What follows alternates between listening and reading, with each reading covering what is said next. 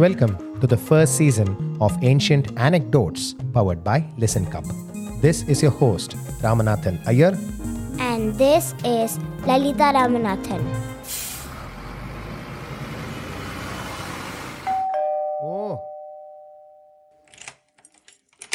Hello, baby. Hello, Pa. Go change your clothes and freshen up and come. Appa, Appa, Appa. Oh, Appa, where is the tailpiece of my recorder? tailpiece. ah. Oh, the back portion.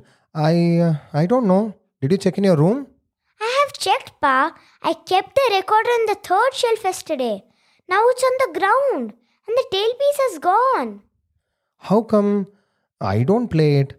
What could have happened? Oh, I remember. Yesterday evening, your auntie Pratibha and your little cousin Shruti had come home looking for you. You remember? This was when you had gone out for your friend's birthday party. So Shruti was playing with your toys. Toys, is it? As in in plural? Okay, okay. I think she should have misplaced it while playing. Why? Why are you gnashing your teeth? Appa, why did you give my recorder to play? She's just a little girl, Pa. What will she know about the value of things? She was just playing with whatever she saw, that's all. If the recorder was important, you should have kept it in some place where she wouldn't see it. See, those little Vrindavana toys that you like are also in the same room, but they're way up there on the fifth shelf. She couldn't even see those. That's where they are safe. Appa, that means I have to now arrange my room according to Shruti's height and liking of toys every year, is it? Next time, I think I should lock all my favorite things before stepping out. You're always taking Shruti's side. You tell me that you love me, but you take her side. Papa, அப்படியெல்லாம் இல்லடா You are the apple of my eye, no? போ பேச மாட்டேன் Bah, how hot her head has become. You can make a crispy dosa on her head. Appa, don't change the topic. I'm still mad at you. Okay, okay. Now see, this is not a new problem at all. Even the great Bhishma Pitamaha was asked to prove his love for the kings of Hastinapura time and time again. Wait, what? Bhishma? How come? Yes, Duryodhana accused grandfather Bhishma of taking his cousin's side. Duryodhana didn't like his cousins, the Pandavas, just like in our case. You and our baby Shruti. So, you are telling me that Bhishma also allowed the Pandavas to play with Duryodhana's toys as well, is it? Ada illappa. Trust and loyalty issues. Now leave your anger and come and eat this idli meanwhile. Duryodhana never got to believe that grandfather Bhishma loved both the Pandavas and the Kauravas equally, and it proved to be the downfall of Duryodhana in the end. It even weakened the strong Bhishma that he had to keep on proving his affection for the kings of Hastinapur time and again. Oh, so sad. How did this happen, Pa? Okay, come. This will be a story for today. In the era of Mahabharata, a colossal conflict had loomed over the land of Hastinapura. The Kurukshetra war, a cataclysmic battle between the Pandavas and the Kauravas, was on the horizon. At the heart of this epic tale of honor, betrayal, and divine intervention stood Bhishma Pitamaha, the grand uncle of both the warring factions. Bhishma Pitamaha was born as Devavrata. He was a man of unparalleled valor and unwavering loyalty.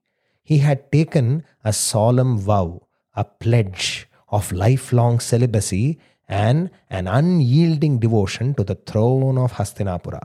This oath earned him the name Bhishma, meaning the terrible or the one with a fearsome oath. His commitment to the kingdom knew no bounds. As the battle drums of Kurukshetra grew louder, Bhishma Pitamaha found himself in a moral conundrum. Appa, what is a conundrum?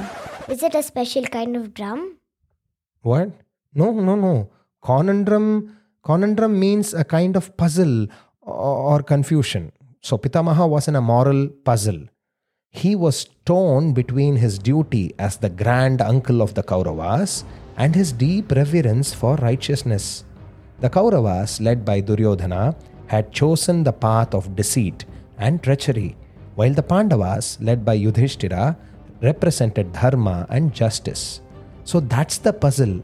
He loved the Kauravas and the Pandavas equally, but he was confused as to whether he should uphold the oath he had taken to serve the Kauravas, who were the current kings of Hastinapura, although they were deceitful, or should he follow his heart and side the Pandavas?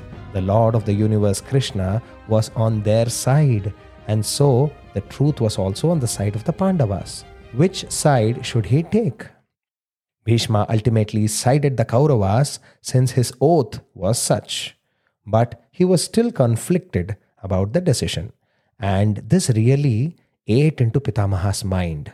After two days of confusion and mental turmoil, on the second day of the great war, as the sun casted its golden rays upon the battlefield, Bhishma Pitamaha adorned his resplendent armor. He took his position in the Kaurava camp.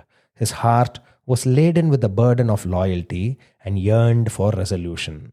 He knew that the Pandavas had Lord Krishna on their side, an ally whose very presence was enough to make the Pandavas win the war. As the battle raged on, Bhishma witnessed the Pandavas' unwavering commitment to righteousness. They fought with valor and honor, upholding the principles of Dharma. On the other hand, the Kauravas, driven by ambition and ego, resorted to deceitful tactics. At the end of day nine, with a heavy heart, Bhishma walked back to his camp, seeking solace and clarity. As Bhishma silently retreated to his camp, a voice cut through the silence. It was Duryodhana, the eldest Kaurava prince who had been harboring doubts about Bhishma's loyalty. Bhishma was aware of the grim expression on Duryodhana's face, but Bhishma managed a cheerful smile. Come, child, what did you want from this old man today? Duryodhana remained silent for a while. It was as though he was gathering his courage to speak. Oh, grand uncle, oh, mighty elephant among warriors, please forget this child's impudence. But I really do feel that you are unfairly supporting the enemy. Bhishma was speechless. His throat ran dry and he gasped. Do you really doubt your Pitamaha's loyalty to Hastinapura, O Duryodhana?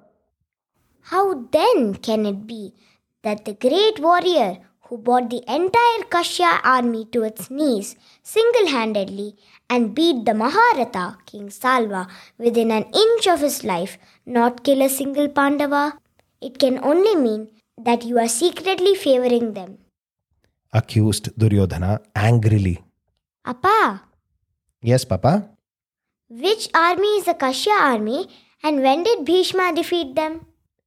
Oh, in the Adi Parva of the Mahabharata, for obtaining a suitable wife for the then king of Hastinapura, Vichitravirya, Bhishma had gate crashed Princess Amba's Swayamvara at Kashi. Amba was the daughter of the king Kashya and she secretly wanted to marry King Salva. At the Swayamvara, none of the kings who had arrived even dared to challenge Bhishma. But when Bhishma abducted all the three daughters of Kashi, King Kashya charged and chased Bhishma. The rest of the kings and Salva who had come there also supported Kashya, but their combined strength was also no match for Bhishma. Salva even challenged Bhishma to a one on one combat, but Bhishma bested Salva and then spared his life. Ooh, strong Bhishma. Anyhow, back to the story. Duryodhana's voice echoed with a mix of anger and suspicion as he addressed Bhishma. O grand uncle, you have sworn unwavering loyalty to my father, the king of Hastinapura. Yet your actions suggest otherwise. How can you claim to support the Kauravas while secretly aiding the Pandavas? This is grave injustice. Bhishma Pitamaha sighed heavily, his eyes reflecting the depth of his inner turmoil. He then responded to Duryodhana's accusation with a solemn voice O Duryodhana, history repeats itself. Time is cruel to me. I am yet again pushed to prove my love for you. I am old and not half the man I once was.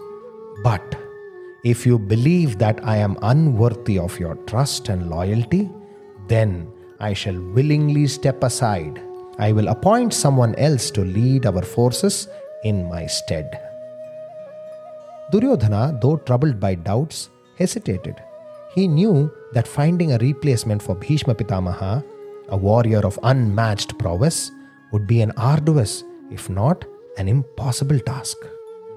The grand uncle's mere presence in the battlefield had been a source of strength for the Kauravas and their allies. There was no one who could fill Bhishma's formidable shoes. No, grand uncle, there is none who can match your valor and experience. If only each of us do our jobs, we are sure to win. Bhishma, realizing that he hadn't won Duryodhana's confidence, made a momentous decision. He chose to relinquish the power he had earned over the years through his unwavering practices and austerities of celibacy. With great reverence, Bhishma Pitamaha pulled five arrows from his quiver. With a profound incantation, he transformed these arrows into radiant golden arrows. These arrows, now brimming with the essence of his devotion, gleamed in the settling sunlight, a testament to Bhishma's unwavering loyalty. These were no ordinary arrows, they were vessels of spiritual merit and dedication. The entire Kaurava camp thundered with Bhishma's voice Look, Duryodhana, with each of these arrows, I will kill each of the Pandavas tomorrow. Duryodhana fell silent, humbled, standing before Bhishma Pitamaha looking at these extraordinary golden arrows. Duryodhana knew that these arrows were not just weapons, they were a representation of Bhishma's sacrifice and devotion. But his doubting mind got the better of him. Pitamaha has got these glorious arrows, but he might hesitate to use them because of his love for my cousins, the Pandavas. Thought Duryodhana. He said to Bhishma aloud, Pitamaha, it would be my privilege if I held these arrows in my presence until tomorrow when you will use them. Bhishma smiled weakly and thought, It is a pity Duryodhana still doesn't trust me. Let me just give these arrows to him. In any case, whether these arrows are with me or with him, the Pandavas have Krishna and are sure to win nevertheless. Reluctantly, Bhishma gave the arrows away to Duryodhana, understanding that they carried not only power but also sent a profound message of his doubtless loyalty. Unknown to Bhishma and Duryodhana, there were spies hidden within the war camps, adept at stealing secrets and eavesdropping on conversations. One such spy had overheard the exchange between Duryodhana and Bhishma Pitamaha. This fateful encounter would set into motion a sequence of events that would shape the course of the war. A spy, carrying the weight of critical information, discreetly made his way to the Pandava camp. There, he revealed the details of the conversation between Duryodhana and Bhishma Pitamaha to Arjuna. Lord Krishna was also present there as an advisory council. All the Pandavas looked deeply concerned about what was to happen the next day. Only Krishna was smiling. Upon hearing the spy's report, Lord Krishna understood the gravity of the situation. He recognized the potential consequences of Bhishma Pitamaha's solemn sacrifice. It was a powerful symbol that could sway the course of the war. Arjuna asked Krishna, O Damodara, why are you smiling at this time when all we can think of is the sharp end of Bhishma Pitamaha's golden arrows in our chest? Krishna allayed Arjuna's fears. Oh, Kaunteya, why do you fear when I am here to tell you what to do? Do you recall the past incident when you saved Duryodhana's life from a Gandharva called Chitrasena? Upon Yudhishthira's sound counsel, you had forgotten your enmity to Duryodhana and had gone to his aid. he granted you the boon at that time. Proud as you were, you mentioned that you don't need anything as a wage for your bravery, and you will ask when you feel it fit. But now? How about now? Don't you see the opportunity to claim what was rightfully promised to you? Arjuna hesitated. O Purushottama, why should I ask for something in return for what I did out of pure goodwill? Because, my dear Bharata, if you don't swallow your pride now, it will cost you the lives of all your brothers. Pitamaha's austerities are in those arrows, and no force in the universe can stop those arrows. Krishna added gravely.